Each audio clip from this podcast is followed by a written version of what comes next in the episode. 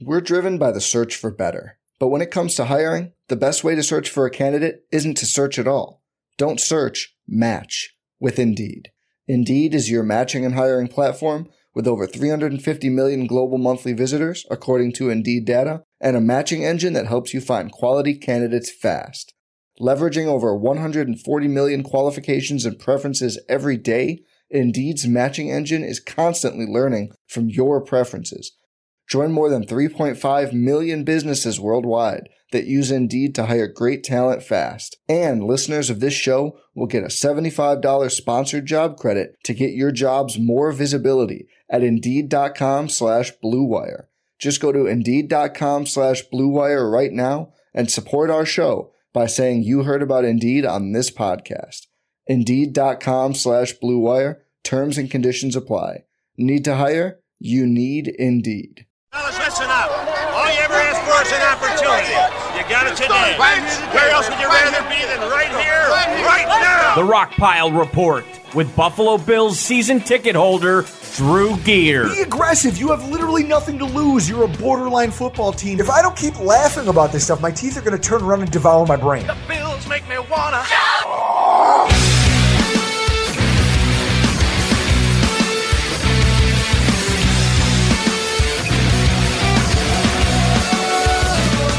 Are we going to see a run of wide receivers in the first round? There's a possibility. I also think there's a possibility where, you know, if there's other needs or other positions that uh, are valued as first rounders, and then, ooh, we think there's a tremendous drop off for a while, that could end up pushing the wide receivers down to where maybe we see a bigger run in the second or third round. This is, I think, the number one position of this draft. It is so deep. There's a receiver for everything. What I mean is, if you need a size receiver, they've got plenty of them. You need a jitterbug slot receiver, they got plenty of them. You know, you need explosive, like game changer type guys, there's plenty of those to go around too. Welcome, everybody, to another edition of the Rockpile Report podcast. I am your host, Bill season ticket holder Drew Gear. That's my producer, Chris Kruger, and that was Chris Sims on the 2020 NFL wide receiver class. Where was that from, Chris? NBC Sports. Chris, it's finally draft. I know. All of the mocks. Final mocks. Everyone's final mock drafts Thank God. coming out this week. I know you're excited. Yeah, because it's the end. It's the end of mock drafts. I don't have to hear any more about any of this stuff. Chris, there's no more debate. There won't be any more banter about who should do what and who knows, who knows more about what prospect. All of the pissing contests are over. It's all done and finished. Yeah, until Saturday when the draft's over and then Mel Kiper releases his top 10 for 2021. Oh, Chris, the horror show that is the NFL draft may not be over yet, but it's draft week. We're almost there. It's also week five of the Rockpile Report quarantine. Chris, how are you hanging in there? Uh, I'm doing fine, I guess. Playing a lot of Super Nintendo, a lot of Nintendo 64. a Couple of trips over to Reed's new place to get his mail. What did you say to me when I first got here? Chris, I've never wanted to kick another human being as badly as I did in that moment. Oh, because I got some hair products in the mail and some uh, Chelsea boots. Describing them to me as if I'm somehow going to be excited for you about this. Hey, I don't care. I'm excited. More shoes. I've I've never wanted to give someone the Hulk Hogan big boot more in my entire life. I've got to be honest. I'm not sure you can do that. I don't think you have the flexibility. You might pull a hamstring. Well, that's where you're wrong, Chris. I've been working out. I've been getting in shape this quarantine. I've actually lost four pounds since this started. You know, doing the white trash workout in my driveway. Two pounds per titty. Chris, the only way my workout at home could get more trailer park is that if, if I were to put a weight bench out in my front yard, put on some Zubaz and a, and a wife beater, and just go out there while blasting Whitesnake. Like that's it. Maybe buy some pit vipers to wear while it's happening. That's literally the only way I can get trashier than it is right now. I could easily picture you doing all that. Chris, Uh, I got I I got Whitesnake on, Ratt, Tesla, some a little bit of poison. I have a mish, mishmash of random weights and things I've kind of taken from my parents' basement that just kind of accumulated there over the years from me and my brothers living at home. I, my neighbors are making fun of me. People are looking at me out the windows. But Chris, I got to do something, right? I mean, it, it's something. And also, I've been putting together a lot of baby furniture. Does anybody understand, for a guy who's trying to limit his drinking during this quarantine, how infuriating assembling furniture meant for children is? Yeah, I was over at your place on Friday for like a, what seems to be the first time in a while, and I did go into that nursery, and it, it's a little, for me, it's a little weird. Like, like it, like Michael Scott. It's happening. It's happening. It's a little weird for you. It's yeah, it is. Like it, we are like about what six weeks away, where another human is dependent on you. I don't think the world is ready for that. and what is probably the highlight of the past week, Chris, for both of us, we got haircuts. Oh yeah, we did. Haircuts, We did. We, we did them ourselves. yeah, yeah. n- don't worry, no. Uh, I did license for- Drew's. I let Drew cut my mohawk. That's exactly what happened. Uh, a licensed professional came over and gave Chris and I a trim up, which is good because Chris, you look less like Moe from the Three Stooges. And more like Travis Bickle, whoever that is. You, you're back on your Travis Bickle look. And Chris, we got our haircuts just in time for the ROC Sports Network draft show. Okay?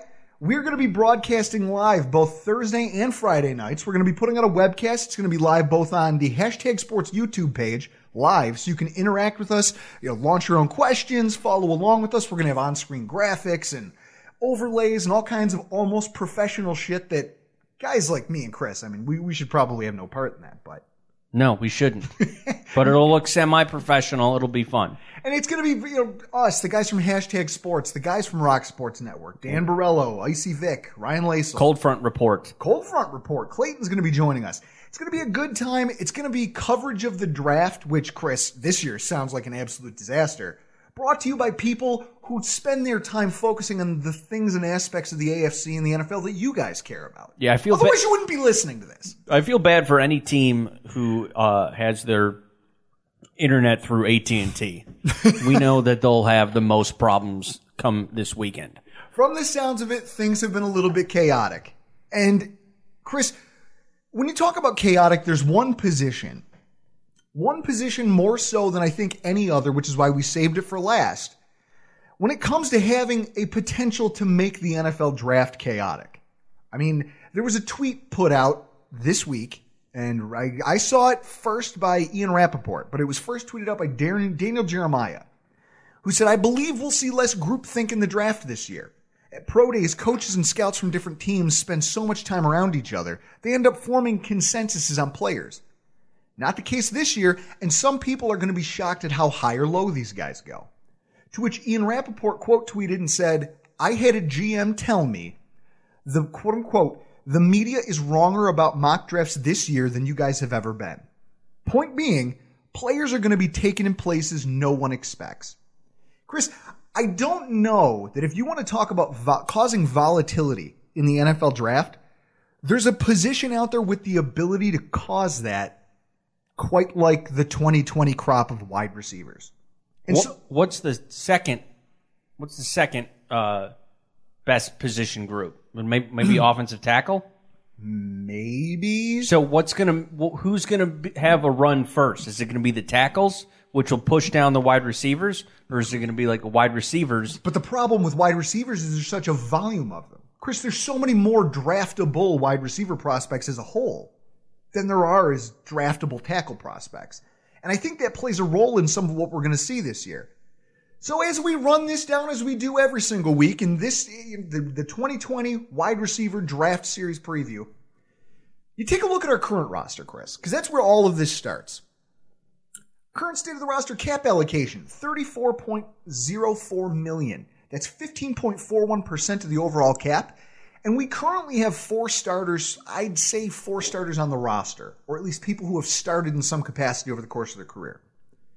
Chris, in 2011, the Buffalo Bills went 6 and 10 behind an offense that featured Stevie Johnson, Donald Jones, David Nelson, and poor man's Wildcat quarterback, Brad Smith, at the wide receiver position. Almost a full decade later, Chris, you look at our wide receiver group and it's not even recognizable from those days. No, we got more talent. Chris, Donald Jones and David Nelson, they left the Bills and never started again. I think Donald Jones went over to the uh, the, the Patriots. Just as bad as he is a wide receiver, he's even worse as a broadcaster. Hey, now that's a cheap shot. The guy, hey, listen, he gave it the old college try. It's not his fault that John Murphy bored him to death. They both bore me to death. When you break down our current roster, first of all, you've got Stefon Diggs. He's Beane's, I think, boldest move as a GM so far. He represents the most talented option on the roster at the wide receiver position. And I think probably the most talented wide receiver we'll have had on this team in as long as I can remember. And Chris, going back to Sammy Watkins, when you look at their bodies of work, who would you say is the more talented wide receiver? I mean, you've seen the metrics, the rankings, you know, contested catch rating and the, you know, deep completion percentage and all of these things that Stefon Diggs has done. Is it fair to say that he's probably more talented than Watkins when he was here as a Buff- when he was here as a Buffalo Bill? Yeah, Watkins couldn't stay healthy. And Stefon Diggs has proven to be pretty durable. He's a fast, physical wide receiver, plays with an edge, pretty much all fast to the game, and he thrives in the areas Josh Allen struggled most last year.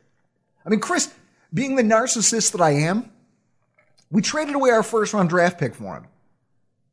Now, the draft happens to fall on my 35th birthday. So with that said, I tend to believe that that's, that's the Bills' birthday gift to me. Hey, Drew, you were going to sit here all night sweating bullets thinking about how are the Bills going to screw up this wide receiver pick. Is it fair to say that for a, for the cost of a first round draft pick, you're getting an established player which beats a sharp stick in the eye? Yeah, and he's got a pretty. I think he's got a pretty good deal, right? I forget. I, for, I can't. really team friendly. I can't contract. read. I don't even know the numbers, but I know it's a team friendly thing. I wish I could isolate you just saying you can't read. No, I can't read. I don't know how to read. We're going to send you to uh, a Derek Zoolander school for uh, kids who can't read. Kids Who can't read good? who can't read good. Then you have John Brown, last year's wide receiver number one, who I think is primed to have a big year as the now undouble coverable wide receiver number two. Chris, do you envision a universe in which you're going to try to double cover John Brown when Stefon Diggs is also on the field? No, Probably not, right? nope. Okay. The thing about him is that he wins with not just straight line speed, but also his nuanced route running. And he was clearly Allen's favorite target last year. He accounted for 19% of the team's entire, all of their first downs.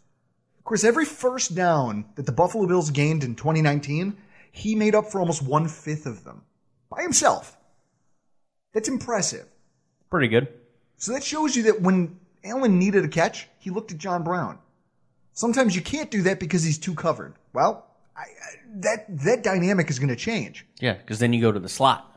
And then you got Cole Beasley in the slot. Now at 30, he's not a spring chicken, but there's still plenty of meat left on the bone, I think, based on the way that they utilize him. He's a shifty route runner, a fairly reliable target for Josh Allen. He was the only player besides Brown in 2019 to have more than 30 catches, and he averaged almost five yards after the catch per reception. I mean, that's, even though John Brown led the team in catches, he only had 2.9 yards after the catch. I mean, that makes John Brown almost sound like more of a possession receiver, right? Yeah. Okay. Then you've got Isaiah McKenzie. He was our third wide receiver last year, Chris. third wide receiver. And yet he had a, a ridiculously low number of catches as a whole. He led the team in yards after the catch per reception and had a yards before the catch of just 1.8 yards on average. So, Chris, when they threw him the ball, it was literally two steps away from the line of scrimmage. Yeah, those are called. What are those? What are those new play? Are they still called jet sweeps? no, no, because new play. no. Well, they'll you line up in shotgun, and the guy motions in front of you, and you just catch it and like hot potato it to him. That's- yeah. But I thought a jet sweep's more like a handoff as he's in motion. Because It is, technically, Chris. technically, those hot potato plays are passing touchdowns. He finished with just one touchdown on the entire season And Chris, he really didn't give you much outside of a satellite receiver around the line of scrimmage. That's all you really got from Isaiah McKenzie last year. And yet he was out there for a significant number of snaps, which I think underscores how bad things were in terms of the overall depth chart. Behind him, you had Roberts and Foster. Andre Roberts, I mean, when you look at who they are, they're just, Chris, they're two special teams contributors who didn't offer you really anything on offense. Uh, Robert Foster offered you uh, Seagrams. I had to drink a Seagrams because, and I blame Aaron Quinn, formerly of Cover1.net, because he caught me at the bar when I was clearly enjoying myself. Yeah. Clearly enjoying myself, took advantage of my lack of judgment, and made made a bet with me. I don't know why I accepted it. That Foster would have 50 receptions, and I said he's gonna have more than that. Pfft, He's gonna be your number one wide receiver, Chris. I think last year you were more in in uh, had a vision of the Bills running some kind of four wide receiver sets with Brown and Foster on the outside as deep threats. You would think that. And that's not what happened at all. You look at what Foster put out there, he had a really disappointing regression in his sophomore year. He didn't see more than two targets in a single game until week 10. Chris, he had just 64 yards. 64 yards. Do you know how many wide receivers over the course of the season put that up in a single game? Hmm, a, lot. he did. I mean, it's not like he was useless. He was a really good gunner on punt coverage, which is why the team kept him active most game days. And then you have Roberts. He's an aging wide receiver who, again, when you put him out there, Chris, I think he caught, I can remember one pass that he caught in a game. I think it was for a first down, and then he immediately came off the field. Sounds about right. Outside of that, he gave you a little bit of spark in the return game, but it's not like he broke any big returns. Now, whether that's the blocking, whether that's just bad luck, I don't know. He was better than what we've had in terms of returner, but he wasn't anything. I mean, he was a Pro Bowler, so I can't call him not special. But I guess, Chris, if you're going to keep a guy for return purposes, wouldn't you also want him to give you something in terms of special teams? Yeah. I mean, uh, in terms of offense. You want him to be able to come in in a pinch. At what point last season, if if injury made it necessary, would you have felt comfortable starting Andre Roberts? No. Okay. The only other wide receiver of note on the roster is Duke Williams, CFL star turned NFL player. He wasn't terrible. I mean, Chris, he scored the uh, what went on to be the game-winning touchdown in uh, the Tennessee game. Yeah, that was his only great game he played. when you look at what he is, he's a physical wide receiver who doesn't really have the speed or the shiftiness to separate through route running alone. so essentially, he's he's a f- kind of a physical possession receiver is what you're getting with him. And with that said, his hands aren't quite where you'd want them to be. I mean, Chris, none were more glaring than the passes that he didn't reel in in that playoff game. Yeah, that was a big spot for him.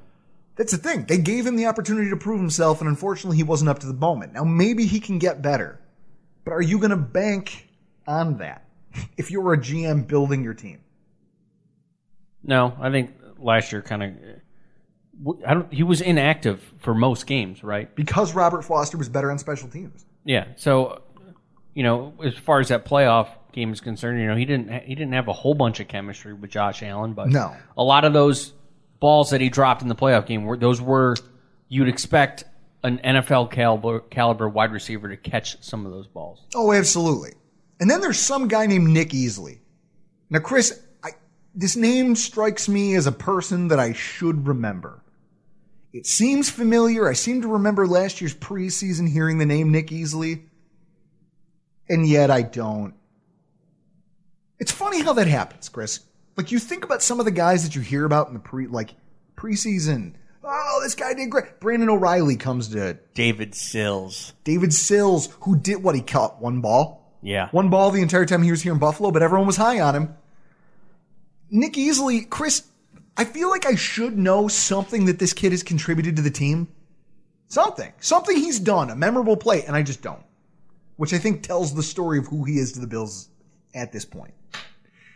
So when you take that into account, you look at the draft philosophy of the Bills as we head into the year. So I'm going to start with a tweet from last March from Albert Breer. He said, I don't want to dump water on any parades, but here's a list of the number one wide receiver on the last 10 Super Bowl champions. Julian Edelman, Alshon Jeffery, Edelman, Demaryius Thomas, Edelman, Golden Tate, Anquan Boldin, Victor Cruz, Greg Jennings, Marques Colston. Good players, but dot dot dot. You tell me. Chris, this past year saw maybe the most talented of that entire group. If you add Tyreek Hill to that group, is it fair to say he's probably the most talented one Yeah. on that whole list? yeah. He, he got a ring this past season. But it's touch and go after that as you look down the list. And even the Chiefs, like that wasn't easy. They had to make a monster comeback to, to get that championship. And if they hadn't, the name of the number one wide receiver on the team that won the Super Bowl would be Emmanuel Sanders. Again, not a guy who you're expecting to hear early during fantasy football drafts. It really is an interesting phenomenon that high level wide receivers are never really in the running to quote unquote win the big one. Chris, think about it. Andre Johnson, Megatron, AJ Green, Julio Jones. I don't think Megatron won a playoff game. Chris, out of that list, Julio Jones is the only one to play in a Super Bowl. The only one to play in a Super Bowl. Let that sink in. And I mean, even those two, Green and Jones, they're at the risk of ending their careers without one. I mean, I don't see things going that well for Cincinnati, do you? Not yet. Okay, they got a lot of holes. What about Atlanta? Atlanta's garbage. They peaked the year that they went to the Super Bowl. yeah. And Steve Sarkisian, I think, just uh, was he drinking again? Like what? What happened there? I don't know. Was he was he their OC or was it Mularkey? no, I think that was Mularkey's- Sark. Mularkey's been in Atlanta like twice. I guess the point that I'm trying to make, Chris, is that it's clear that having one elite threat on your team at the wide receiver position doesn't on its own make you a contender. Now, we talked about my narcissism and the fact that I, I view Stefon Diggs being in a Bills uniform right now as my birthday gift.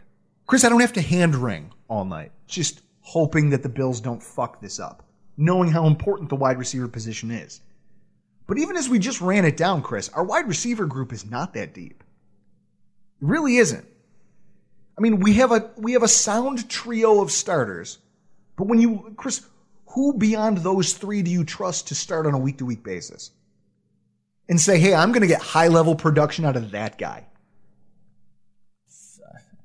Maybe Duke Williams, Okay, but I mean, I wouldn't trust him a hundred percent. Probably like ten. And now for something a little bit more damning, because Chris, we just ran down what the wide receiver group in uh, 2011 looked like. I took a look and made a chart because that's what I, Chris, I love charting you to death. In front of you, there is a there's a list, and I want you to describe it to the people and then read off what you see.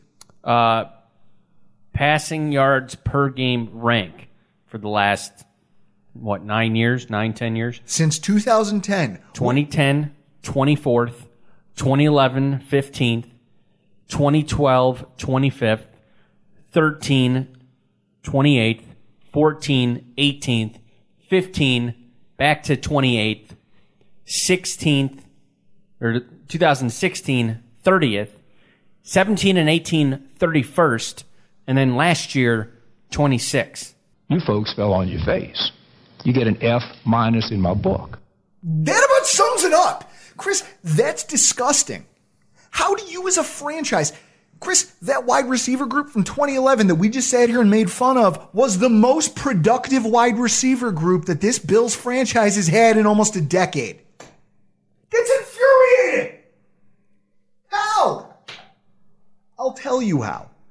Because year over year over year, if you look back at the depth charts that we've been rolling out at the wide receiver position, you see that they're shallow.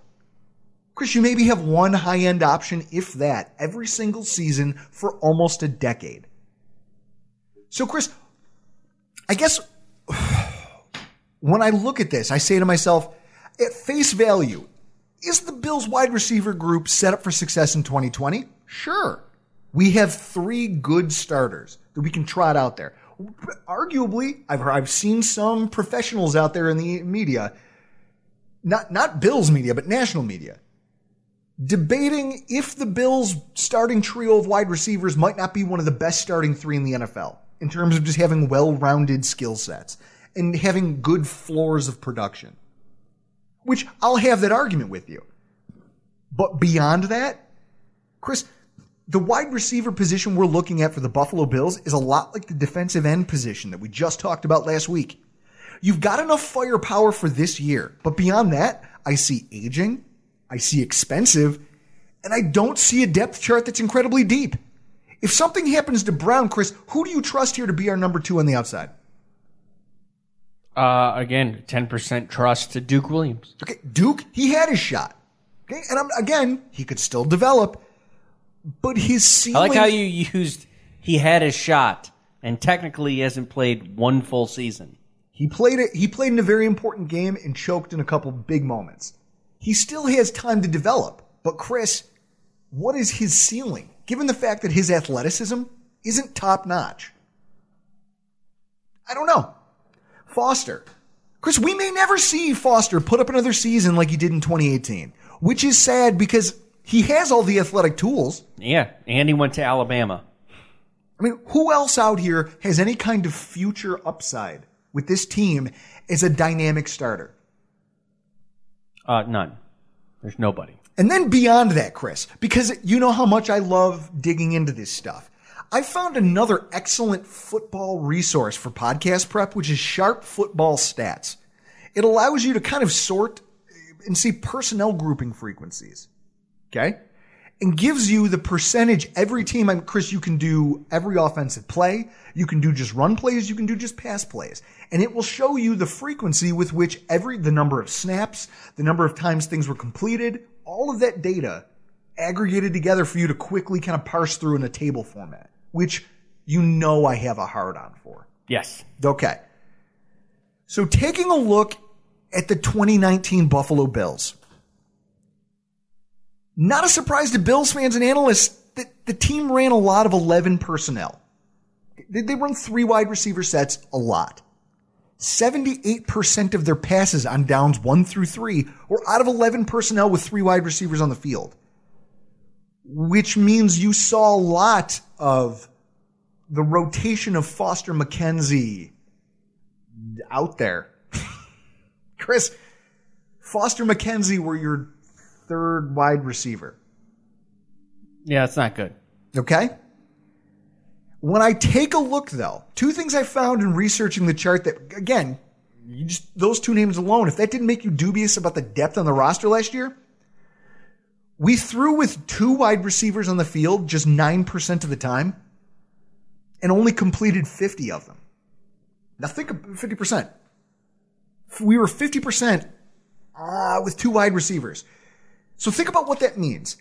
You have John Brown out there, but if you're operating out of a base defense with just two wide receivers, then you're probably not, you're maybe trotting out Cole Beasley, but he's not going to have the same room to operate in the middle of a defense because you're operating out of what looks like a base offensive look, which is going to bring extra linebackers onto the field.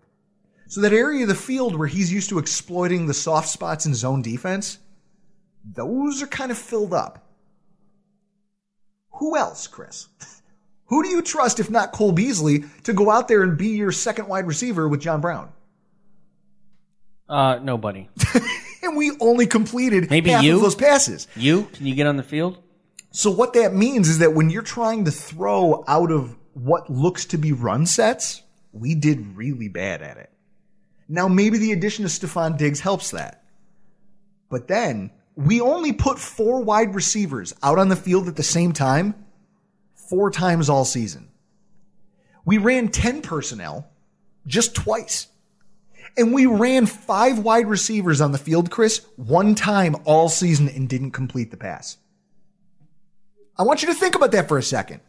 Our wide receiver depth chart is so shallow after, last year after Brown, McKenzie, and Beasley that they would rather trust tight ends to take reps out wide rather than anybody else on the wide receiver depth chart.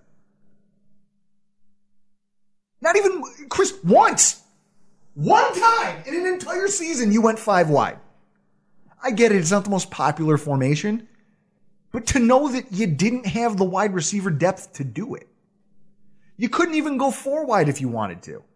And you didn't succeed when you tried to cut your numbers down and go go with two wide receivers. Chris, those are some pretty damning numbers on last year's group. And at least what the coaching staff thought of them. So given that, given the age of 2019's top targets and the overall quality of this class, and of course we're talking maybe historic quality, it has to be on the radar for the Bills, regardless of what we've accomplished already when trading away our first round pick, to somehow find some additional talent for this wide receiver group, even, even if not now, definitely for the future. But as always, Chris, I never know what the hell I'm talking about when it comes to the NFL draft. No, not when you got a class this deep. now when we get, well, now, now when it comes to anything, I mean, Chris, we could be talking about a class as, as shallow as a puddle. I know nothing, which is why we lean on the experts for their help. And tonight we have friend of the show, Mr. Brett Kollmann. Brett Kollmann. I don't know what inferior swill this is, but I ordered a Lagavulin. The Film Room. Take a sip. It's not smoky at all. YouTube.com slash Brett Kollmann. Yeah, it's Lagavulin. Come on. That's not Lagavulin.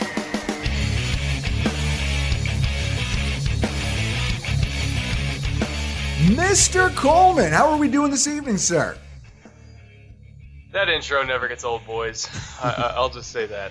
Do you have Lagavulin in front of you right now?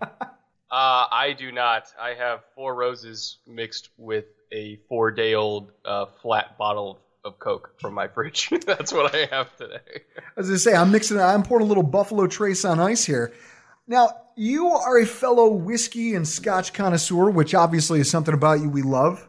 You know, and it's funny because that's how you start your new podcast. How are you doing and what are you drinking? I love it. Folks, Brett Kollmann, draft analyst. He's of the film room with Brett Coleman on YouTube, wildly successful YouTube channel.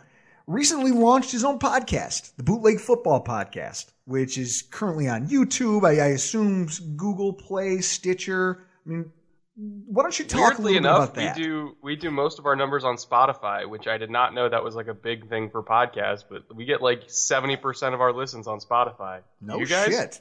Uh, I I don't know the breakdown uh, for us on that, but when I listen to podcasts at work, I will only use Spotify. Yeah, look at that. Yeah, And so never knew the, that until started a podcast. So how I was going to say, how has the experience been? You guys are what seven episodes in now, six or seven? Uh, we just launched number eight uh, a couple days ago, which was I think our longest too. It was an hour and a half doing deep dives on ten uh, offensive prospects that we just absolutely fell in love with in this class. Didn't didn't have to be the best prospects, not even the highest grade, or uh, j- just ones that we knew we absolutely wanted on our teams. Um, and and I, that one I think has done pretty well, and uh, people have been responding very positively to the pod, much more positively than I thought they would at first, despite us kind of working through the kinks in the beginning. But uh, it, it's been it's been a lot of fun. We talked about it last week. Uh, we were celebrating our 200th podcast, and we were talking about when we started it, we were rough, and I figured there's no way anyone would ever give a damn about any of this, and yet here we are now. Five years later, five years later, still doing it. It's fun and it grows. And it sounds like you guys are already off and running, which, hey, cheers to Chris. We toast to the man. Mr. cheers to your new podcast. Cheers to your new endeavor, sir.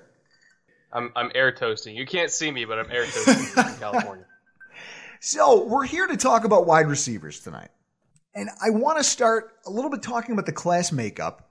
And I, I don't want to go on a diatribe here, but I, I want to ask you kind of a convoluted, long winded question. I'm going to start by setting the table with this. In 2008, NFL fans were told that the crop of wide receivers in that draft were going to rival anything that anyone had seen in recent history, Chris. I still remember it. People were through the over the moon with excitement because if your team needed a wide receiver, there was no way in hell they were going to come out of there without landing some kind of impactful talent. 15 wide receivers were taken from rounds two and three. And I, what I'd call a pretty prolific run. There were seven between picks 33 and 49. And yet, when you look back at the names involved in what was touted as a highly prolific class, you had guys like Devin Thomas, Malcolm Kelly. Bills fans out there will remember James Hardy, It was also Limas Sweed, right? Oh my God, Limas Sweed, who I don't even know how anybody thought that guy was going to be good, and yet his name got thrown around all over the place. And in truth, when you go back and look at the 2008 class, there was only four that actually went on to make any kind of impact. Jordy Nelson at number 36, DeSean Jackson at number 49, Pierre Garcon at 205, and Bills fan favorite Stevie Johnson at 224. A guy that nobody talked about. So when I hear all the hype about this class, you have to excuse me if it brings back some shades of that disappointment. And I'm a little cynical. Yet during the inaugural episode of your bo- uh, bootleg football podcast, this is what you and your co-host had to say about the way you sized up the 2020 crop. I tend to like Pendleton as a nice little bourbon by itself, but the Midnight is just a little bit more aged in um, brandy casks, so it's got a little bit of a caramel finish to it. Makes it even better than Pendleton, and that is just perfect because we are talking about things that are pretty darn sweet and we're going to dive into the wide receiver class of the 2020 draft. And there are so many flavors in there. It doesn't matter whether you like Scotch, Irish, Canadian, um, any note you want is is in there. Speed, height, hands, route running ability. There's just so many uh, receivers that have all of those traits that to me and to you it's just like candy. You know like there, there's certain teams that's really they're, they're more looking for speed. There's guys that are looking for size. There's teams that are looking for just a, a straight up route runner that can catch and, and make tough catches and move the chains on third and seven you know buffalo needs size chicago needs speed like there's there's different needs for every single team so i don't think it's so black and white about certain receivers being better than others and that's why I think, you know, when you see where these guys start flying off the board, don't necessarily pay attention to what order they go off the board. Just pay attention to the fit because the fit is really going to determine what makes it a good pick or, or a good value. That was you, sir, on your own podcast. when you said it, I mean, I, I was listening. You know, it's funny. I went back and re-listened to it today, and I said to myself, after analyzing and going over this and reading all the scouting, that seems to bear out. I mean, can you expand on that thought a little bit? You know, I, I think careers can go wildly differently, honestly, just based on where a prospect ends up. You were going through the, the 2008 class, for instance, just now. You know who you left out on that list that got drafted that year as a wide receiver? Who? Who has been on the same team every season since then and is the second longest tenured consecutive member, technically as a wide receiver. Are you talking about Matthew Uh, Slater? Actually, yeah. Ah! He's he's now the longest tenured Patriot since, since since Tom's gone. And do you think that considering he's never really made his name as an actual receiver, he's always been a special teams demon, do you think he would still be in the league if he got drafted by any other organization? No, I don't know if he not. would be. No, no, I wouldn't say so. So it really does come down to fit. Um, and, you know, Slater might be an extreme example of that, but if we're talking about a receiver that maybe is a limited route runner, but has phenomenal deep speed, has some box out ability on jump balls, and maybe he runs three routes really, really well slant, post, go. Talking about DK Metcalf last year. Do we think that he would do as well in most other situations than where he did in Seattle, where he had an excellent go ball thrower and Russell Wilson and, and a coaching staff that understood that while limited in route tree, he was good at a, at a few very specific things. And so they just made him do just those specific things. Not every team would give him uh, that same kind of opportunity. And so for a lot of these guys, I think the ceiling isn't necessarily dependent on their individual talent. The ceiling is dependent on where they end up uh, and, and to unlock that ceiling. And the floor is really a reflection of them going to the wrong team. That's So- how I look at it. So with that said, it sounds, I mean, the talk of the wide receiver class this year has been that this group is prolific and that the floor, quote unquote, for a lot of these players and the upside for each of them is higher out of this crop than maybe any other we've seen in a while. I'm, I'm willing to listen to that. I mean, when Chris, when you think back to last year's draft, obviously drafts have tiers of talent.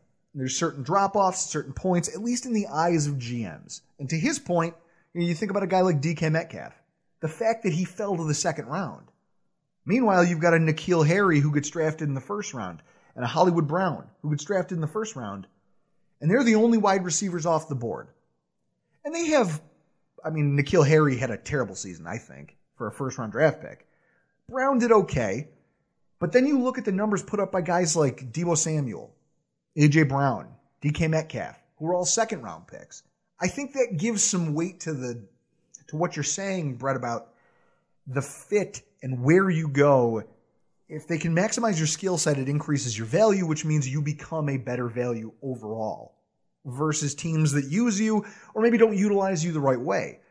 When I look at the hierarchy of this draft, they're already talking about seven, what is this, four to seven wide receivers going in the first round, and apparently another seven to go in the second, or at least they could creep into that discussion. Would you agree that the top end depth of this draft is wide receiver heavy? Oh, absolutely. Uh, I think it's it's the best since 2014, where we had what was it, five? I think receivers go in the first round. Uh, it, Kelvin Benjamin had a couple decent years, but so uh, there was at minimum four high impact receivers taken in the first round, and then in the second round you had guys like uh, Davante Adams. Um, uh, there was Allen Robinson in the second round of that year. So this is the, the the deepest and most most talented class since 2014 that I think is going to produce as many high impact players immediately as 2014.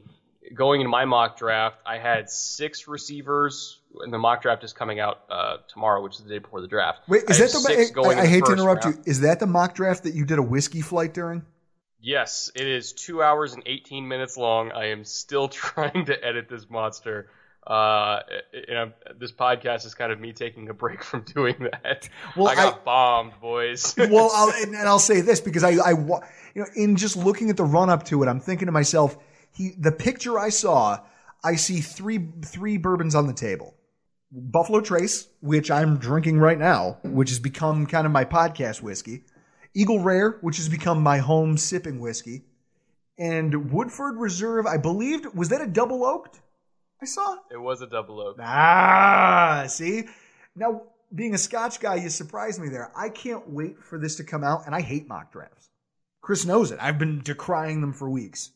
Well, I think I think your opinion on mock drafts changes when you know that there's a flight of whiskey involved with it. Maybe if more people drank while they did it, I'd give it. I, I'd, I'd take it seriously. But I can't wait for yours to come out. With that said, we're talking about the numbers. We're talking about mock drafts. There seems to be a pretty easy consensus on the top three, regardless of how you have them ranked. To your point, it's all about fit and who comes up where. Jerry Jeudy, Henry Ruggs, CeeDee Lamb. When you look at the rest of the first round, I mean, outside of those three, what are some other names that you expect to maybe see creep up into that discussion? Um, I mean, Denzel Mims is the first one that comes to mind. Um, ironically, I, I have him going to Minnesota with what was formerly the Bills' pick. Boo! And, uh, there's a lot of there's a lot of Bills fans out there that would rather have Denzel Mims for dirt chip, dirt cheap than maybe Stefon Diggs, as good as Stefon Diggs is. You know, looking at con- contracts and like roster management and everything like that. If it was up to me, I'd I'd prefer to have Mims, but you know, whatever. Let One me talk to you about. Mims for a Uh, second because he's one of the guys I've had a hard on for this entire draft. And it's your fault. It's your fault. You made a video about him, and now I'm hooked. When I look at him, I see not just a solid athlete, but he's he plays with that same. I understand why you're talking about him replacing Stefon Diggs. He seems to physically dominate his opponents when it when it's called for. Whether it's if you're talking about catching back shoulder throws, whether it's him fighting for possession or him fighting for position on his way down the field, even in the running game, he's he hits. He's a hammer. And what is he, 6'3, 207 pounds? So it's not like he's a pushover in terms of his size. Most DBs are fighting out of their weight class against this guy. Yeah, and, and he's very good at using that length, uh, a lot like DeAndre Hopkins, where even if a corner's in good positions, he's gonna he's gonna find a way to kind of contort himself and give little subtle subtle push ups when the ball's in the air and, and kind of create late separation with his length. Some people might say he's going to be an OPI machine, but if, if Hopkins doesn't get called for it, Mims definitely isn't going to get called for it either because they play exactly the same way.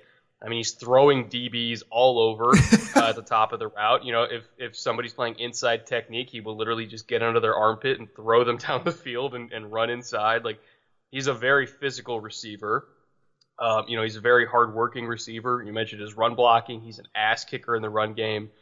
Uh, uh, again, I I had been screaming this entire time that this dude's a Buffalo Bill, uh, and it it truly stunned me when they gave up literally all hope of getting him when they traded for Stefon Diggs. When I felt like he was uh, he was a better fit, in my opinion, for what they needed. And that's uh, saying that as a guy who loves Stefon Diggs, phenomenal route runner, great deep threat. I mean, really, really, really good receiver. But uh, I was really hoping that Buffalo, to help out Josh Allen, would get somebody with size and catch radius and physicality that could bring a little bit of something to the run game. Like Mims was the guy, and I'm hmm. I'm still a little bit disappointed that they gave up on that.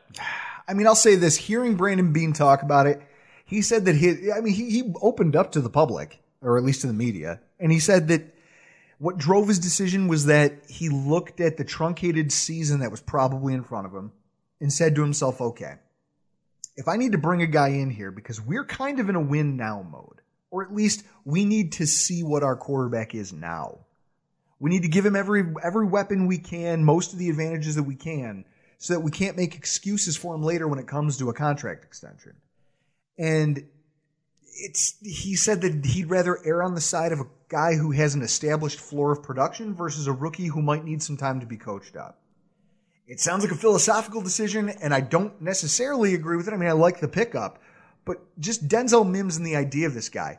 One of the questions I have is that all of the things that you're telling me and all the things that you've put out in your video series on him makes him sound like a dominant receiver. So why isn't he be, he being talked about the same class as guys like Jeudy and Shenault? Uh, I I think a lot of it is just because people have known who Jerry Jeudy is for three years now. They've known who Ruggs is for three years now. They've known who Lamb is for three years now. They've had elite top five caliber quarterbacks throwing to them. They've played in a lot of primetime games. They played in playoff games. Uh, that, that's that's an exposure thing to me. And then when you finally saw Mims have an opportunity to get some exposure for himself down at the Senior Bowl, where it's I'm going to line up against all these all conference corners from around the country and absolutely beat the living crap out of them for three days straight at practice. That exposure is where he finally started to take off in terms of people's opinions of him, myself included. I hadn't studied him at all before going down to the Senior Bowl because I was too busy, uh, you know, working on the NFL, and I finally got to start studying draft prospects when I got home from Mobile. But I watched him in person with my own eyes beat the crap out of DBs for three days straight him and Michael Pittman and Van Jefferson, all these guys that have risen throughout the draft process because I think they finally got just the, the, same level of spotlight that the top three had been getting for the last three straight years. Uh, and I think Justin Jefferson also, because he was on LSU and, and, everybody was watching LSU a lot this year, got a little bit of a spotlight. So, uh, again, it, it, I think they just kind of came late to the party because people just weren't paying attention, and I'm guilty of that too. But by no means do I think that makes him uh, a lesser receiver than anybody that's in front of him. So now we we've talked a little bit about the top of the draft class, which clearly the Bills have given up. To your point, any real shot at I mean, Chris? I don't see us trading into the top what forty picks for a wide receiver. No, if we were going to trade up, I wouldn't. I can't I imagine. High forties is the limit I'd put it. We'd get up to and 54 to 45. And I, and I, can't see us trading up to take another wide receiver. No. I feel like that would just, given the other holes in the roster, that would just be too much. So I, then I have to turn my eyes to the depth of the draft. You know, when you look at rounds two, three, four, five, on down the line, I was telling Chris earlier, we were talking about the two position groups that seem to, I think, maybe bring the most chaos to this draft might be the offensive tackle group and the wide receiver group because there's just bodies at those positions that could be drafted in the top four rounds that could really throw the draft off kilter from what people think they're going to see. Maybe the wide receiver position more just because there's more of them. When you look at the depth of the players taken outside of the first round, maybe in that second to fourth round range, do you see legitimate NFL you know starters, guys who hey, I don't need to play you know a bench role, maybe a special teams role at first, and then be groomed up to being a starter. Do you see impact players coming out of those rounds this year? Oh, 100%, because that's where you're going to get uh, Van Jefferson. That's where you're going to get Chase Claypool. That's where you're going to get Tee Higgins. I mean, Higgins is my 10th wide receiver, so honestly, even if Tee Higgins is a target for that kind of big body receiver you need, you're you're not going to have to really trade up for him. I think he's going to be there at your second pick, which is what 54, if I remember correctly. Mm-hmm. That's correct. uh, somewhere in the 50s. So, you know, I, I don't think you're going to have to trade up to get Tee Higgins. So, do you really want to load up at receiver and, and just say, all right, Josh, we're giving you every weapon you could possibly want here. Go make something happen. I think that's definitely a possibility. But even if you pass on Higgins, you know, Van Jefferson's going to be in there, there uh, be there in the third. I think Chase Claypool is another one of those options in the second round.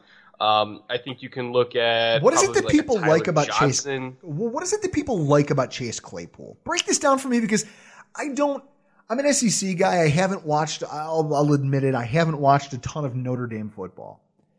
And when I hear people talking about this monster workout he put on at the combine, I look back and I see during the season everyone kept talking about him being a late round draft pick.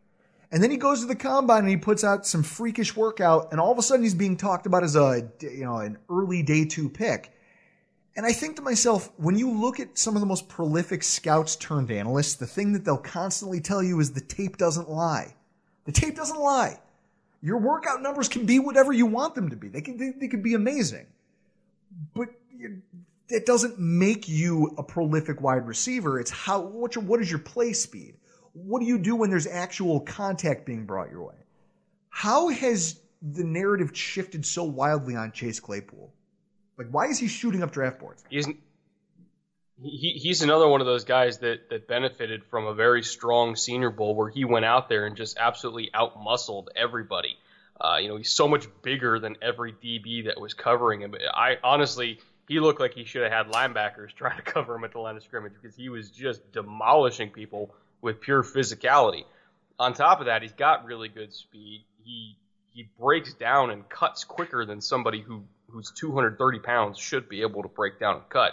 And uh, you know, I was I was down there with EJ in the bleachers watching him, and even you know some of the the my scouting buddies that I was talking to while watching him, and I was like, you know, Chase is a donut away from being Evan Engram.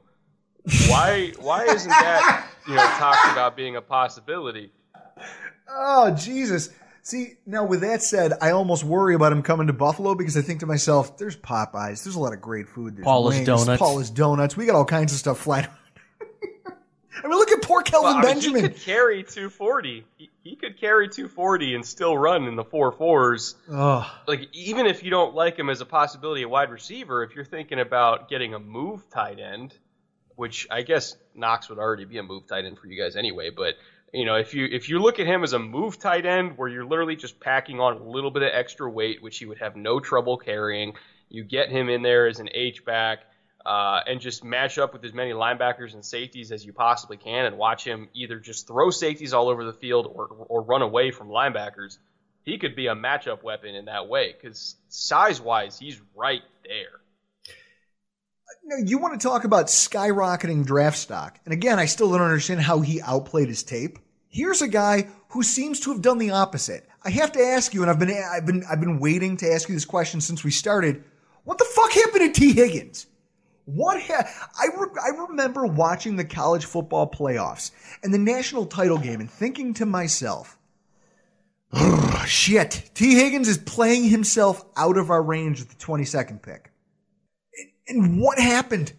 All of a sudden, I, I mean, I'm looking at, so if I pull up resources like the Draft Network, I look at their prospect rankings, they have him as 49 overall. He's being rated behind smaller wide receivers, guys 5'11, 5'9. what did he do to piss off the scouting community?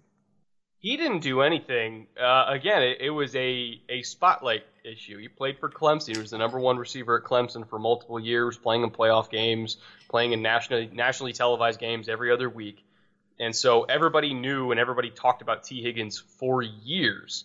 Nobody was talking about Brandon Aiyuk. Nobody was talking about KJ Hamler, Jalen Reagor, uh, Donovan Peoples Jones. I mean, to a lesser extent, Michael Pittman. Nobody was really paying attention to him till after the Senior Bowl, at least not as much either. Uh, you know, Van Jefferson, Laviska Shenault, all these guys that started to get more attention, not from scouts, but from the media over the last four months. And then everybody realized, like, okay, T's good, but Jalen Reagor's better, or Michael Pittman's better, or Donovan Peoples Jones is better. So I don't think he did necessarily anything to piss people off. I just think everybody finally got around, myself included, to watching the rest of the class and realizing, damn, like there's a lot of good receivers, and I don't know if I can put Tee Higgins in the top five when I look at all these other receivers. Now it's funny because I'm looking at the window, and remember how we were just asking you before we got on the air what the weather was like out there in California?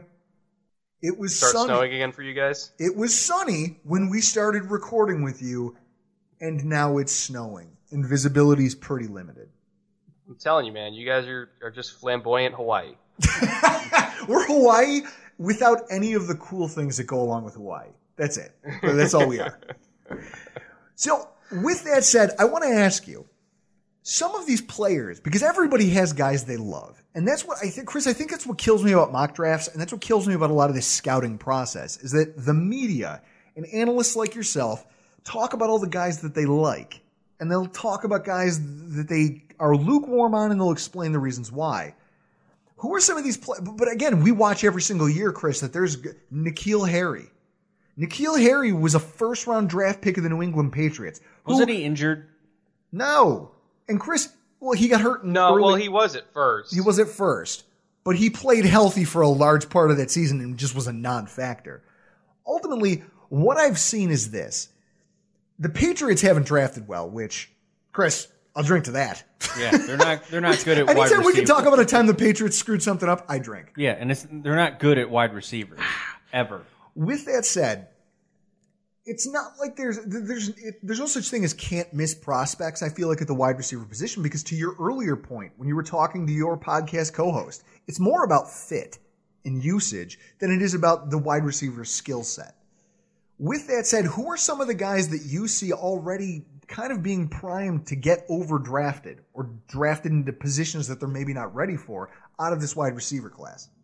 Uh, well, I would have said Laviska Shenault if he didn't get hurt, because I think people are kind of enamored by the athlete. But uh, when I look at Shenault the player, he's not ready yet. Uh, I think if you want to use him like a Deebo Samuel, where you're getting him a lot of carries, you're getting him involved in kind of gadget plays, maybe you take a few shots to him every now and then. Yeah, I could see the value there, but just from a from a technical perspective, as a receiver, for a season that very likely will not have a true offseason, like you mentioned before, would I want to wait around for Shenault to develop the technical skills of being a wide receiver, or would I rather just take Michael Pittman, who already knows what the hell he's doing? Even if he's not as good of an athlete, like he's a better receiver. And so I think Shenault's a guy that I'm lower on than most because, especially at the receiver position, I tend to not care as much about athleticism, and I, I tend to care more about polish. Uh, to to give you an idea, I think it was the top ten receivers in terms of receptions. Their average forty was four five three, and the top receivers, top ten receivers in terms of yardage, it was like four five five. You don't have to be a burner to be a really good receiver in the league. You just have to know what the hell you're doing. So a guy like Michael Pittman, I think, should be drafted higher than he's going to be because he knows what he's doing. Whereas Shenault, I think, is the opposite. That's Chris. That's fair. I mean, that's how you end up with Breshad Perriman, which was my Yes. fear. Like when I see guys like Laviska Shenault, when you tell me, "Oh no, he's got all this athleticism, but he just doesn't." He doesn't have the technical ability, and he, he doesn't have the nuance yet. But maybe he'll get there. To me, that's terrifying. That's like you telling me, "I'm going to put you in a car." I don't know if the brakes work. They might. Is that a fair comparison? Well, uh, uh, here's the opposite of Laviska Shenault. Somebody who I think is not going to go as high, uh, even as high as Michael Pittman. But I know that, especially in, in this shortened offseason or perhaps non existent offseason, I'm not going to have to teach him anything. And that's Van Jefferson. He's the son of a receiver coach. He's he's been taught how to play receiver since he was a little kid. He's he's older as a prospect. He's going to be 23 or 24 as a rookie, but in this day and age, you know, eh, there's no guarantee you're going to be getting a guy for 10 years, even if he's a great player anyway. Like with free agency, you're lucky to get somebody for five years if you include a franchise tag. So I don't really count on on keeping a guy past his initial contract anyway. So I don't care about his age anymore. I care that he knows what he's doing.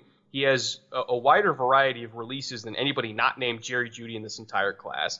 He's so damn good in terms of the subtleties of route running, playing mind games, using head fakes, uh, kind of varying up the pacing of his routes.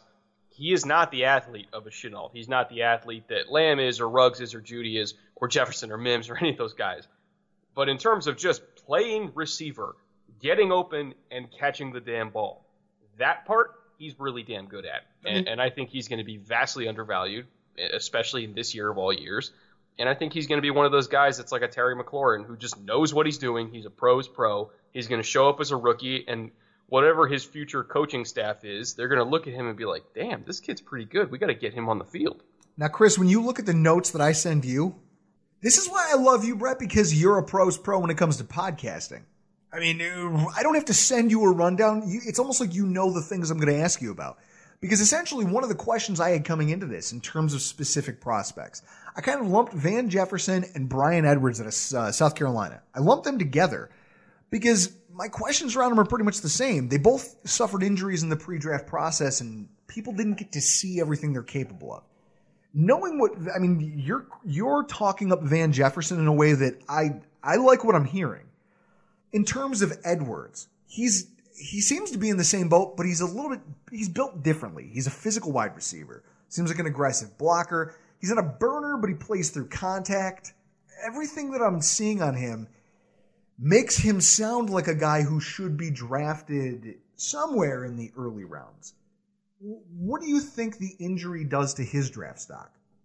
You know, it's a foot injury, and foot injuries scare me with receivers because they can either go away and never be heard of again, or they can be recurring. I, I, I don't have access to exactly what bone was broken in his foot. Some can be more temperamental than others.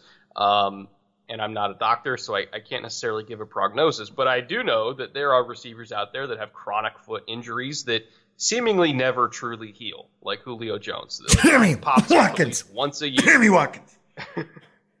exactly, exactly. Like something is always wrong, and he'll play through it a lot, but some, but he's never hundred percent. And so uh, it, it might be like a, a, Hollywood Brown thing where it's a one time break and then we never hear about it again. It might be a Julio thing or a Sammy Watkins thing where it just never really goes away. I don't know for sure. All I can really do is grade the player, and the player is really, really good. He almost kind of reminds me of like a Marques Colston type where he never really does anything flashy, or at least very, very rarely does anything flashy, but he's really solid. And you look up at the end of the game, he's got five catches for 80 yards. And you're like, how'd that happen? like, that's Bryan Edwards to me. See, Chris, those are the types of players that you want to add to your passing attack. If you're talking about a Bills team that only ran four wide receivers, what, six times all year? Something like that. And we only ran five wide receivers once because our depth chart was so devoid of talent that they would rather put tight ends out there in space we we don't we're not a team with a lot of depth. And so I guess if I want to turn this conversation to specifically the Bills, we're hard up for a future defensive end. I mean, we don't have a future laid out there. Everyone's old and expensive. Our our young guys really don't have a large floor of production and they don't have a high ceiling. At least they don't project to it as of today. We don't have a stud right tackle, and our current guy looks like he might be better suited for playing guard. And our running back core is still missing a complementary piece to Devin Singletary. So there's a million reasons on the table for the Bills to overlook this wide receiver class. Why do you believe that that might be a mistake? Because uh, I think you want to see what you have in Josh Allen. Truth be told, uh, I think you want to give him as much weapons or as many weapons and as much protection as you possibly can. You mentioned right tackle; that's something they're going to have to address. But luckily, this is a good tackle class. Um, and, and, so I think if there's any class where you can come out of a, a day two tackle and feel pretty good about it, it's this one. Maybe they want to move forward into guard. Um, I, I, still think that Ford at right tackle and Feliciano at, at guard is still something that can be made to work. But again, maybe they want to move forward inside and then have Feliciano be a swing guard and then draft right tackle. I'm not sure 100% what their thought process is on that. But in terms of overall thought process, whatever gives him better protection and more weapons, so that and year was it year four now, you know what you have. Give him zero excuses. Give him a big body playmaker that can go up and get the ball in the red zone. Give him a true deep threat uh, like Stefon Diggs, you know, even having John Brown as a wide receiver three. How many people would love to have John Brown as a wide receiver three and Cole Beasley as a wide receiver four? Like, give him no excuses to suck. Not that I think he will suck, but I don't want any reason that somebody can point to if he has a down year and be like, oh, well, we just need a Tee Higgins. Or, oh, we just need a right tackle. You like, were- no, give him everything. I was gonna say you were the one during that after that Baltimore game where we lost, and I saw your tweet. Just you said if the Bills could just give Josh Allen a wide receiver who could catch the ball over his shoulder, like this offense would be terrifying if anybody could just go get that ball. Do you? You would not have lost another game if you if you had a big body receiver with ball skills. You would not have lost another game that whole year. You would have beat ah. Kansas City. I guarantee it. God, that's and you would know being a Houston Texans fan what happens when you run Yeah. head first when you run head first into the buzzsaw that was Kansas City last year. Now, do you think the depth of the draft is good enough to support that, despite not swinging for the big names? You really believe that the depth of this draft, if the Bills lean into the wide receiver position, we can go out and find that complementary piece to the rest of our core. Yeah, because I, I mean, even if you, let's say you want an edge, uh, because your starting edges right now are what Mario Addison and Hughes. yeah, I think- Or- and Trent Murphy. Everyone is thirty or older. That's what I'm saying. It's like the it's like the movie. Uh, what was that, uh, Chris? Whatever the movie with Morgan Freeman and Michael Caine, where it's their last big heist and they're a bunch of old geezers. That's what our defensive end group is right now. Well, then I think you can very easily make the case. Uh, I, I don't 100% know if they would be totally cool with doing this, but uh, let's say you take like a Josh Uche and you have him as a off-ball linebacker that you can bring in. Uh, like let's say if you want to stay in 4-3 personnel against 11, uh, if you want to stay in a 4-3 against 11 personnel, and you have a linebacker instead of Klein, and I'm a, I'm a fan of Klein, but Uche is more athletic, that can actually hold up in coverage and kind of an overhang role, but then uh, you can drop him down and rush off the edge. Like Uche's a guy that I think can fit if they want to get a little bit frisky and, and kind of redo their system a little bit. He can fit in that kind of role, similar to how like uh, Denver used Von Miller early in his career as a four-three Sam, and then he would rush off the edge. Like that's somebody who I think can maybe help you at two positions at once, not to mention his special teams value. Let's say they go after something like that in the second round, or maybe if they want a, a more pure defensive end, there's uh, Bradlee Anae, there's uh, maybe like Khalid Kareem in, in round three, Alton Robinson, like the, oh Kenny Willekes is one of my favorites. I think in round three you could look at. So there's guys they can look at. Let's say they don't look at receiver until round four. So now the names you're looking at for a big body guy the one that jumps out to me is Antonio Gandy Golden from Liberty, who's what six five, uh, and I think runs a four four or four four five. Like he, How he's, much does he he's weigh? huge. He's long. Ah, he's he's thinner, but I think he's still easily over two hundred pounds just because he's so damn tall. I can't- But I saw him down at the Senior Bowl too. I and he's can't. highly I can't say that Drew and I have watched a ton of Liberty football, so No, no, you couldn't say that, Chris. Who has? Who has? You But, find know, me the man who claims that. I'll gonna call him a liar. Yeah, Wow. he's going to go in round four, I think, or, or maybe round three at the earliest, just because the, the class is so deep. But he's big, and also he's smart. So again, we're talking about uh, a, a year where you're not really getting an off season. You have to teach rookies quickly. You know, this is a guy that took up bowling on a whim, and within two months, he taught himself enough about bowling to bowl a perfect game. Like he he had to order uh, four by four Rubik's cubes because three by three Rubik's cubes were not challenging enough for him. Like he's freaking brilliant, and he's huge, and he's got ball skills. All right. But he went to Liberty, so nobody's paying attention to him. So would you say he qualifies as one of your sleepers for the draft? Oh, 100 percent. Okay. That's that's like my go-to. I need a big receiver late kind of guy. God, it started snowing harder. Son of a bitch. Kollmann, I feel like this is your fault. I don't know how or why. It's like almost- the, the weather here knows that we're talking to someone from a warmer climate. It's punishing us. It wouldn't be Buffalo without getting snow near Mother's Day, would it? Exactly. Now, I never give my own sleeper and I'm I, I'm glad you're here to have this conversation with us. I never talk about guys because I don't. Again, I'm the guy who knows nothing. yeah, Ryan. Ma- I was a Ryan Mallett stan, which makes me one of the biggest boobs on earth. Yeah, that and Landry Jones. And Landry Jones. I thought the two of them so were. Gonna, was I. I thought the two of them were going to change football. So with that Bruh, said, I there's thought a guy. Christian Hackenberg was going to be a first round pick. You got nothing on me. Oh, okay. All right. I feel better. That actually helps. I'll, you know, what? I'll drink to that, sir.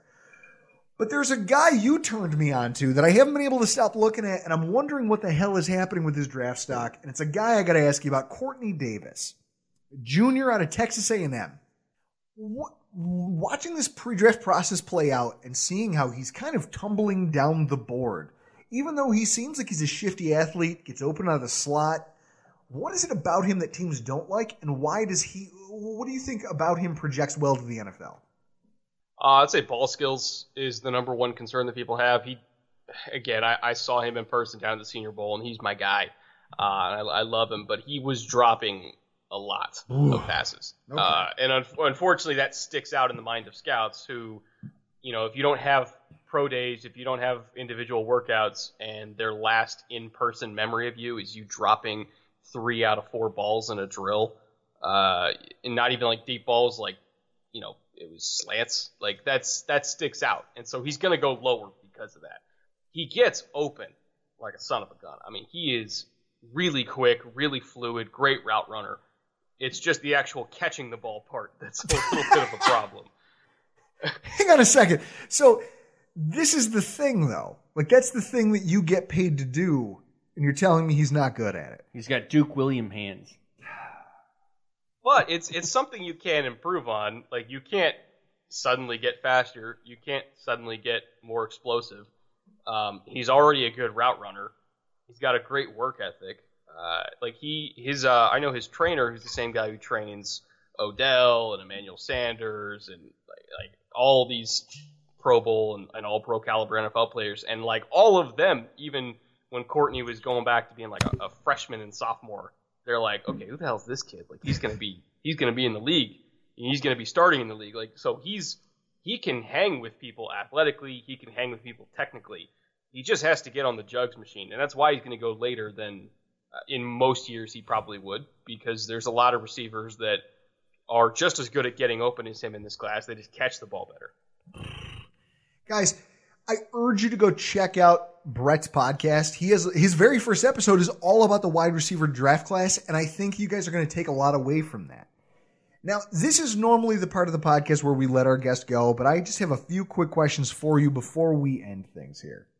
Because we're co- this is we're in uncharted waters here. I mean, we're facing the 2020 NFL draft, which Chris, I don't think this is inappropriate to say we could be looking at a potential shit show in the making. Yes, we could. You, someone who is ingrained in the draft, the culture around it, the process of it all. I mean, for me is just a for me as just a fan, the draft is one of the best nights because there's no fan out there who can. You're either at one end of the spectrum or the other when it's all over. You're either excited or you're apoplectic.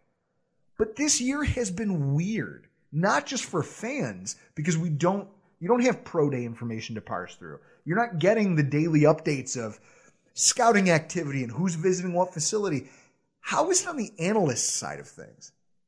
Uh, it's it's kind of weird because I, I think this is the first year in a long time where we are all speaking as an analyst who knows a lot of other analysts. We're all kind of allowed to really have our own opinions, and there's no really consensus groupthink because everybody's opinions are not being constantly uh, changed almost subconsciously by news reports. You know, there, there's not a whole lot of information about which teams like which players just because there's nobody going anywhere and, and there's no like league events for things to kind of spread. Um, and, and so I think the lack of information out there is almost liberating for a lot of analysts because nobody knows anything. And so everybody's allowed to really run with their own opinions because there, there's nothing out there to, to color that. And so I, I think it's been a lot of fun this year, like for me in particular, because like I just put out Jalen Hurts as my QB three, and I've got him going in my in my first round of my mock draft, which I- I think in most years a lot of people would think would be super crazy. Maybe, maybe people still think it's kind of crazy, but I, I think uh, the the freedom of the lack of information has been very liberating because I can have my own opinion and not not have to hear all of these uh, comments from people. It's like, well, Ian Rapoport said this and Adam Schefter said that, and it's like, no, that I don't I don't care what they say. like I, I only know what I what I see on tape, and it's it's been a lot of fun for me this year, honestly. Well, no, and that's and that kind of mimics what we read earlier about the tweet from Daniel Jeremiah and Rapoport about that exact topic about how GMs are telling these guys the media is wronger about mock drafts this year than ever before. But that's what's gonna happen. I mean, that's what's gonna happen in a year where there's such limited information. But isn't that kind of exciting? It's nice to be able to do yeah, that. it, it's it's gonna be crazy. Like it's gonna be the craziest first round after the top five picks, which I think everybody kind of has a a semi decent idea what's gonna happen in the top five, unless there's like a trade or something like that. Like after that, nobody knows anything, and that's the first time in a while where I literally know nothing about what's gonna happen for ninety percent of the first round. See, I would, I would want to know, know this with you know everything that's happened with COVID nineteen and you know all this limited scouting. Like, how many times on Thursday night is there going to be a moment like when Clelin Ferrell got drafted at four, or Daniel Jones, where you're like, that's that's the pick. like, do you see a couple of those types of picks happening, or did they just come out of left field like that? I think we're gonna get fifteen of those. Oh wow! Can't I think wait. half the first round. I think half the first round is going to people being like, "What the hell?" Chris, like, why is anarchy. Cole Kmet going 23? like, that's what's going to happen. Exactly, but you know what? That's fun. I mean, and I guess I say that that's fun for someone like you. I have, I guess it's the other thing I'm curious about. How does a person who's more analyst than fan watch the draft? I mean, you as a Texans fan, clearly you're not worried. Your GM can't screw up the early part of the draft because you don't have any picks. Oh, hold on, hold on. I want to ask you this.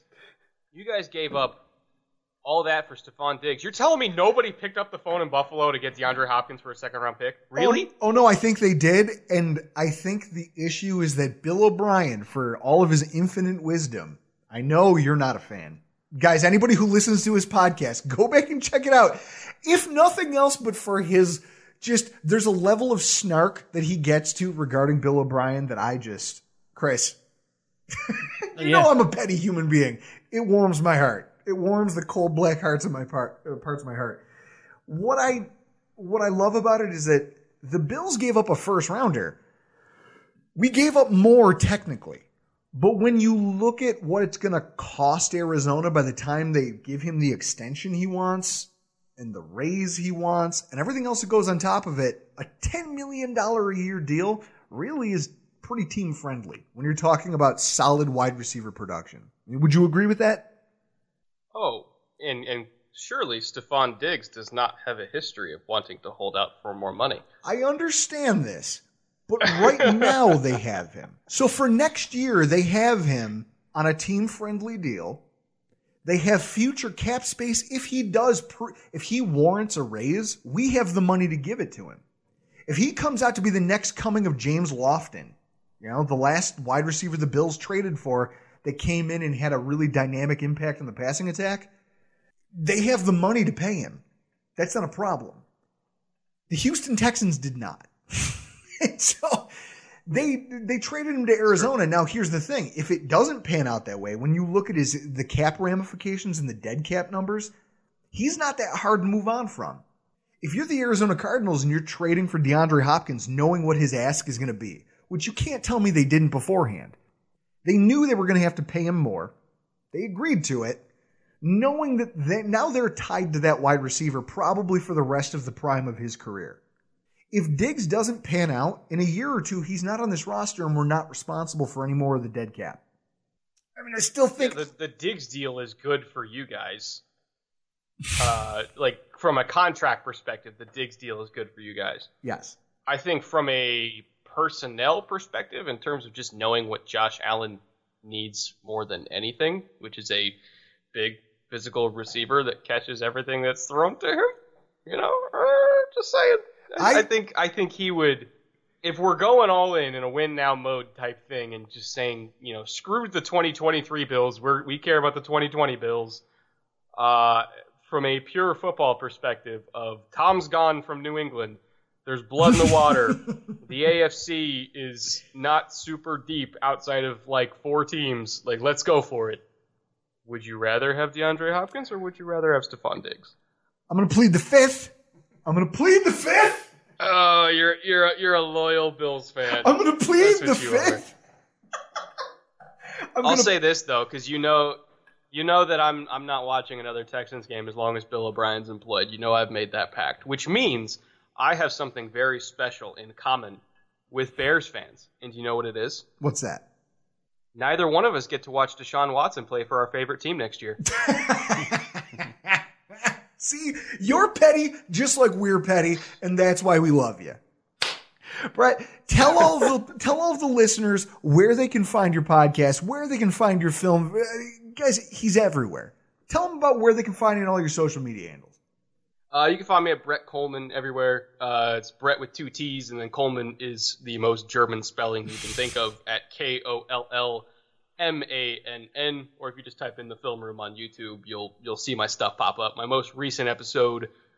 Well, actually, by the time uh, this gets out, maybe my mock draft will be up. But my most recent film room episode was on Justin Herbert and explaining why he's basically uh, a supercharged version of Mitch Trubisky.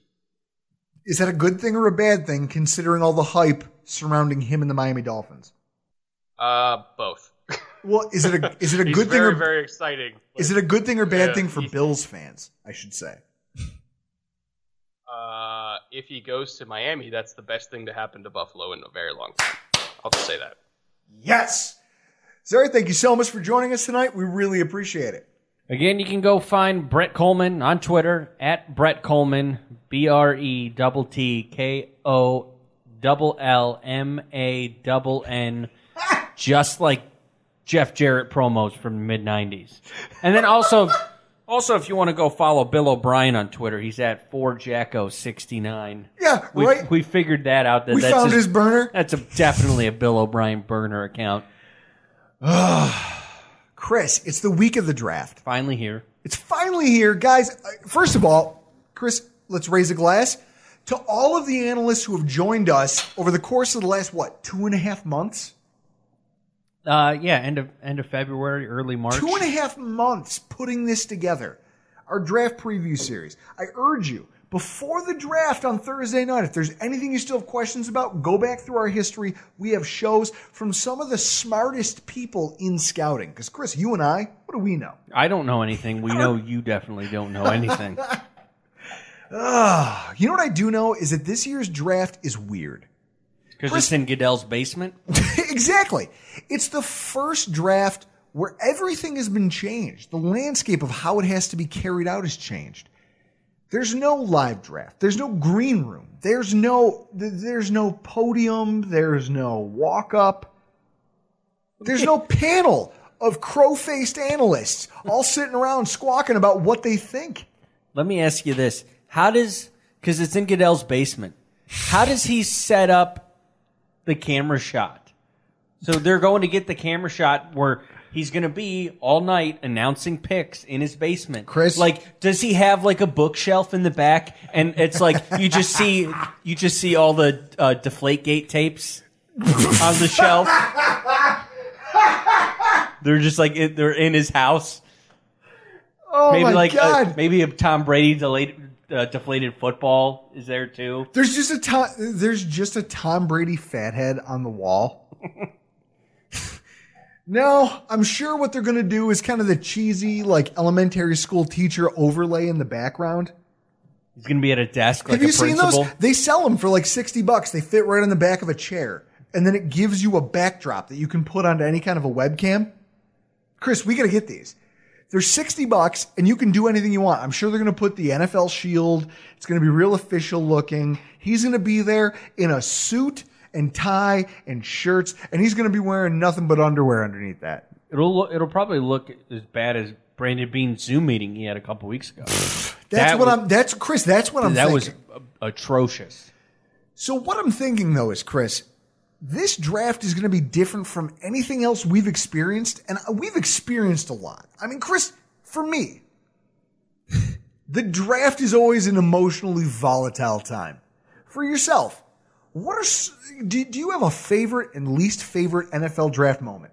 I mean, most of them are more recent because, you know, being a a teenager and in, in college, I'm in Atlanta, and I don't have the access to DirecTV. I didn't have DirecTV, so I and I couldn't watch games, so I wasn't as into the Bills as I am now because just the outlets to get Bills information back then is not as easy as it is now. So a lot of my draft memories are more like recent. The Spiller pick. I remember being in the bar and it, we he gets picked and everybody collectively just went, "What? That's the pick? Another running back to add to Jackson and Lynch?" And I would say any of the drafts that we've had over the last couple of years. Because I, mean, I think we talked about it last week, being our 200th show, stuff that you learn is, you know, I think the year we got Trey White, we tried to do a draft show, like uncut draft podcast. We're picking at 10. So at best, that's like maybe an hour and a half to two hours. So we can just cut it after our pick. Nope. It traded back all the way to 27. It was a shit show. We learned not to do a podcast during the draft. That is an experience. Uh, Chris, I got to pour a little bourbon out so I can tell this. I mean, I don't. You probably tell have the bet- whole you- story. You, probably have better stories than I do because you've been here your whole life. So. Chris, our listeners have already heard the story of me kicking everyone, kicking myself out of my own draft party. the Orakpo draft. The year that we took Aaron Maybin over Brian Orakpo, I went outside, I smoked a whole pack of Parliament Lights, drank 12 Miller Lights in the backyard alone with a chair from the kitchen table.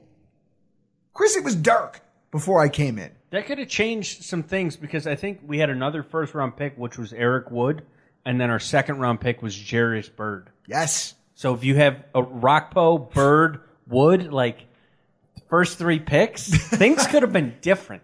Stop talking about I'm already getting frustrated. But one of my favorite moments, Chris, if you want to talk about favorite moments during the draft, might have been the year we not only drafted Alabama defensive tackle Marcell Dareus at number three, to which, Chris, Tony Roma's in West Seneca, I attempted at probably 200 ish pounds, eh, two, I'm talking 260, 265, 270. I attempted a full cartwheel in the bar. Inside the bar. I attempted a cartwheel because I was so excited that we landed Marcell Dareus. But then to compound my enjoyment of the moment, I got to watch this Browns fan who was there apparently by himself just come completely unglued watching his team trade back from number six and let the Falcons draft Julio Jones. Chris, it was amazing. It was the perfect combination of me being elated at what we did and wildly entertained by the meltdown occurring out in the parking lot. Chris, I came outside at one point to smoke a cigarette.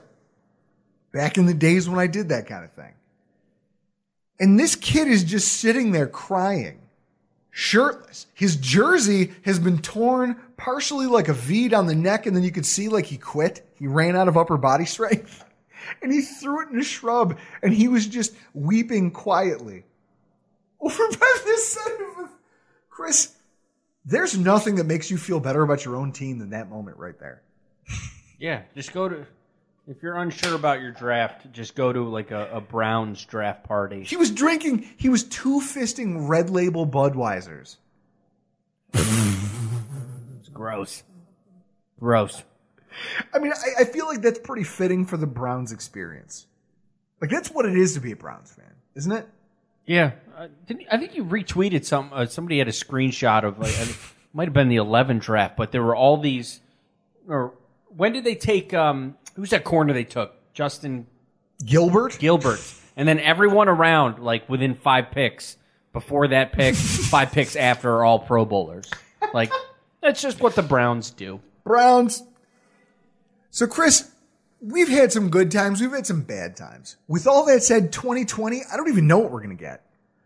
Because the NFL draft is going to happen regardless of all this coronavirus stuff. But nothing about it is going to be the same as any other draft we've ever seen in our lifetime. I'm not going to lie.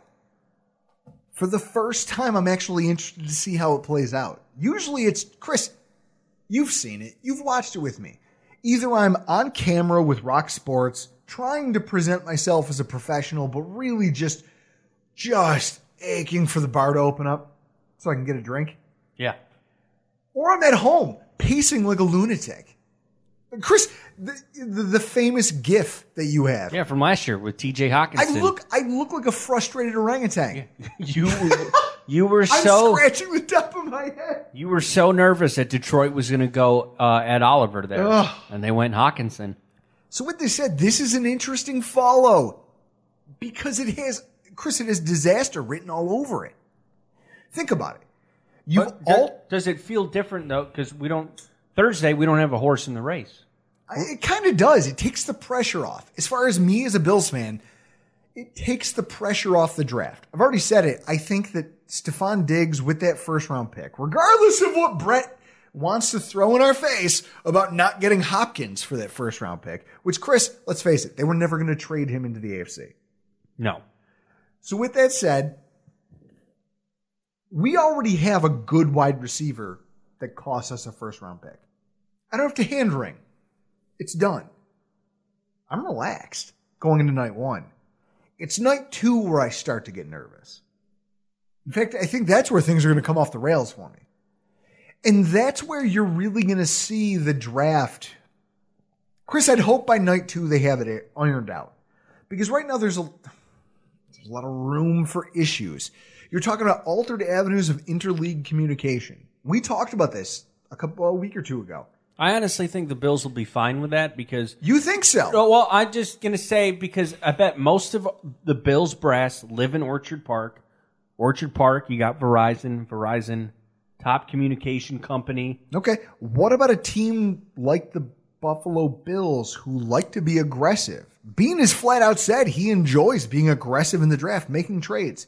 Chris, Well, just don't. it used to be as easy as, hey, you're all in the same building. Here's a list of extensions. Just call this extension if you want to reach this team.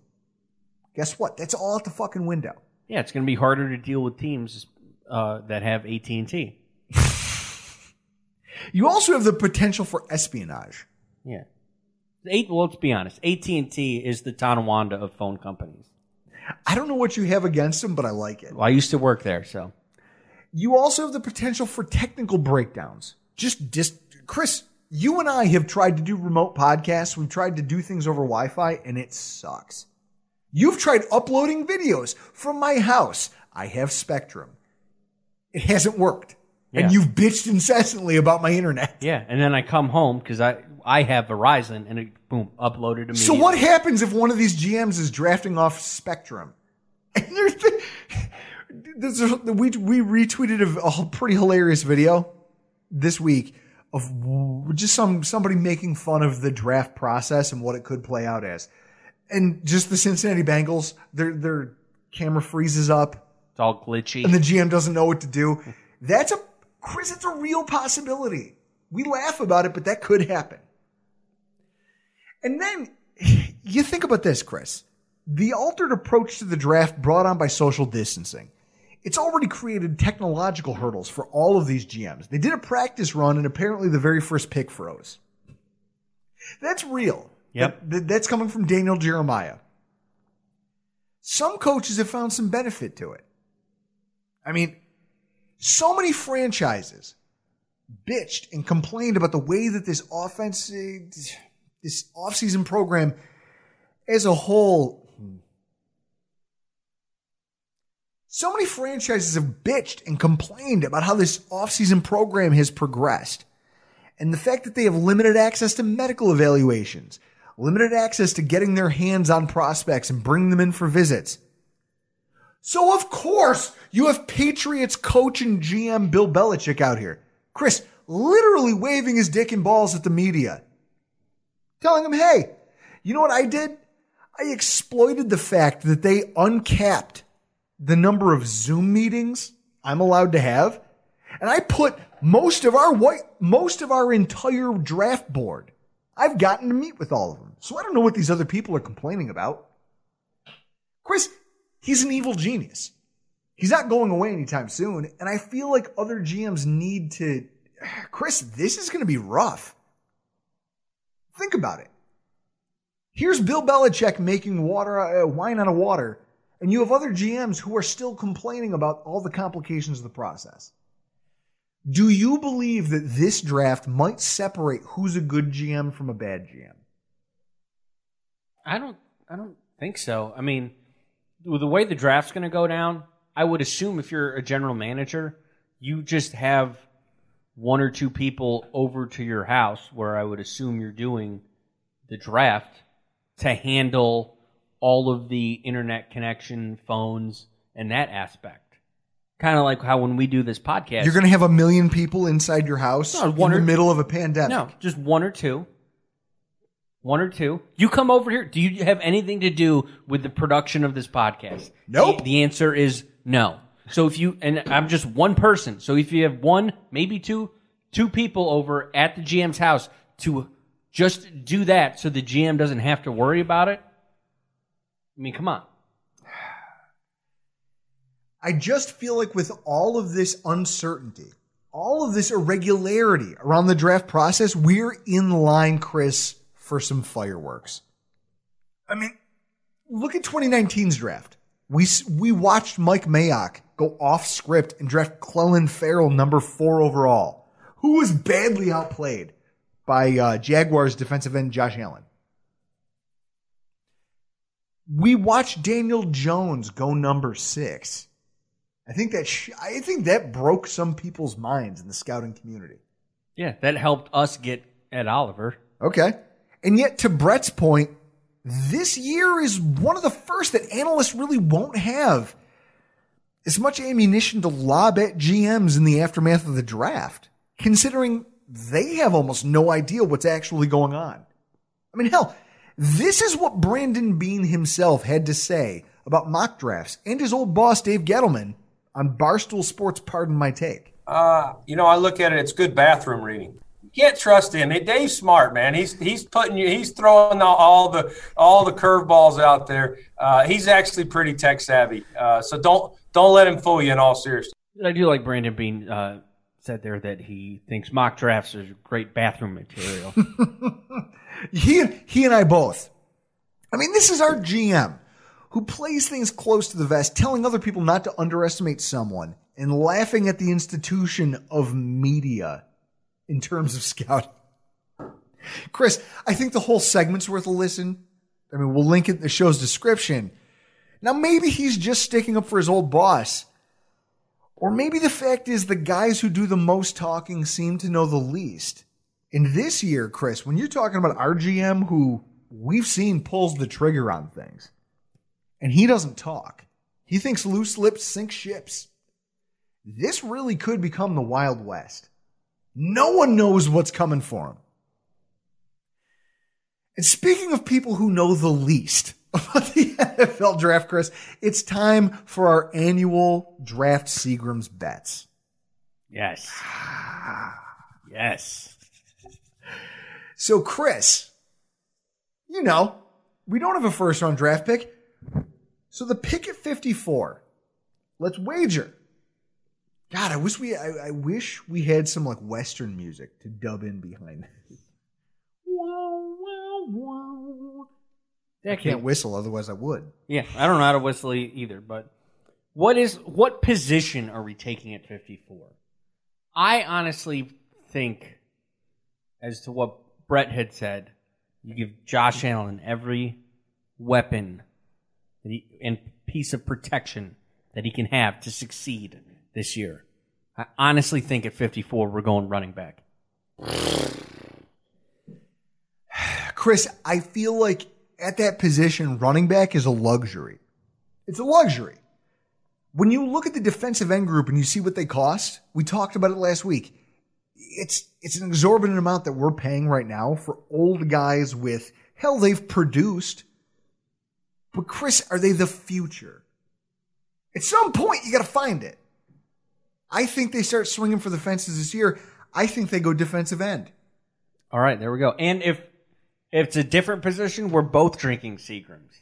I'll toast to that. All right, there we go. All right, you heard it. Now, with that said, I think they go running back in the first two rounds. In round three, I'll agree with that.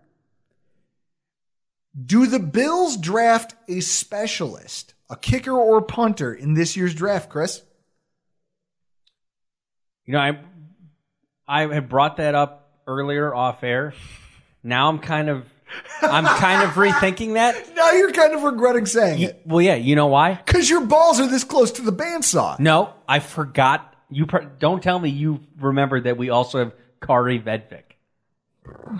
I just totally blacked out that we have that Do guy you on the side. Do you mean team. the guy who gifted us the week one victory over the Jets? yes, Let's not forget he missed three kicks. But he's but he's here, I believe, as a punter, no longer doing place kicking. As he should be. I because I brought it up earlier. I will stick to my guns that at some point we do draft a specialist. Wow, Chris, if they waste a pick in this draft, as Seventh deep- round. as deep as it is at the skill positions, if we waste a pick in this draft on a skill position, I'll s- I'll gladly drink a Seagrams because that'll just Chris, I, I deserve that for thinking that this team's smarter than I thought they were. Yeah, I can't wait till Saturday night when I'm like, oh yeah, the last day of the draft was today, and then find out seventh round pick punter. One of the biggest that I think I could levy tonight.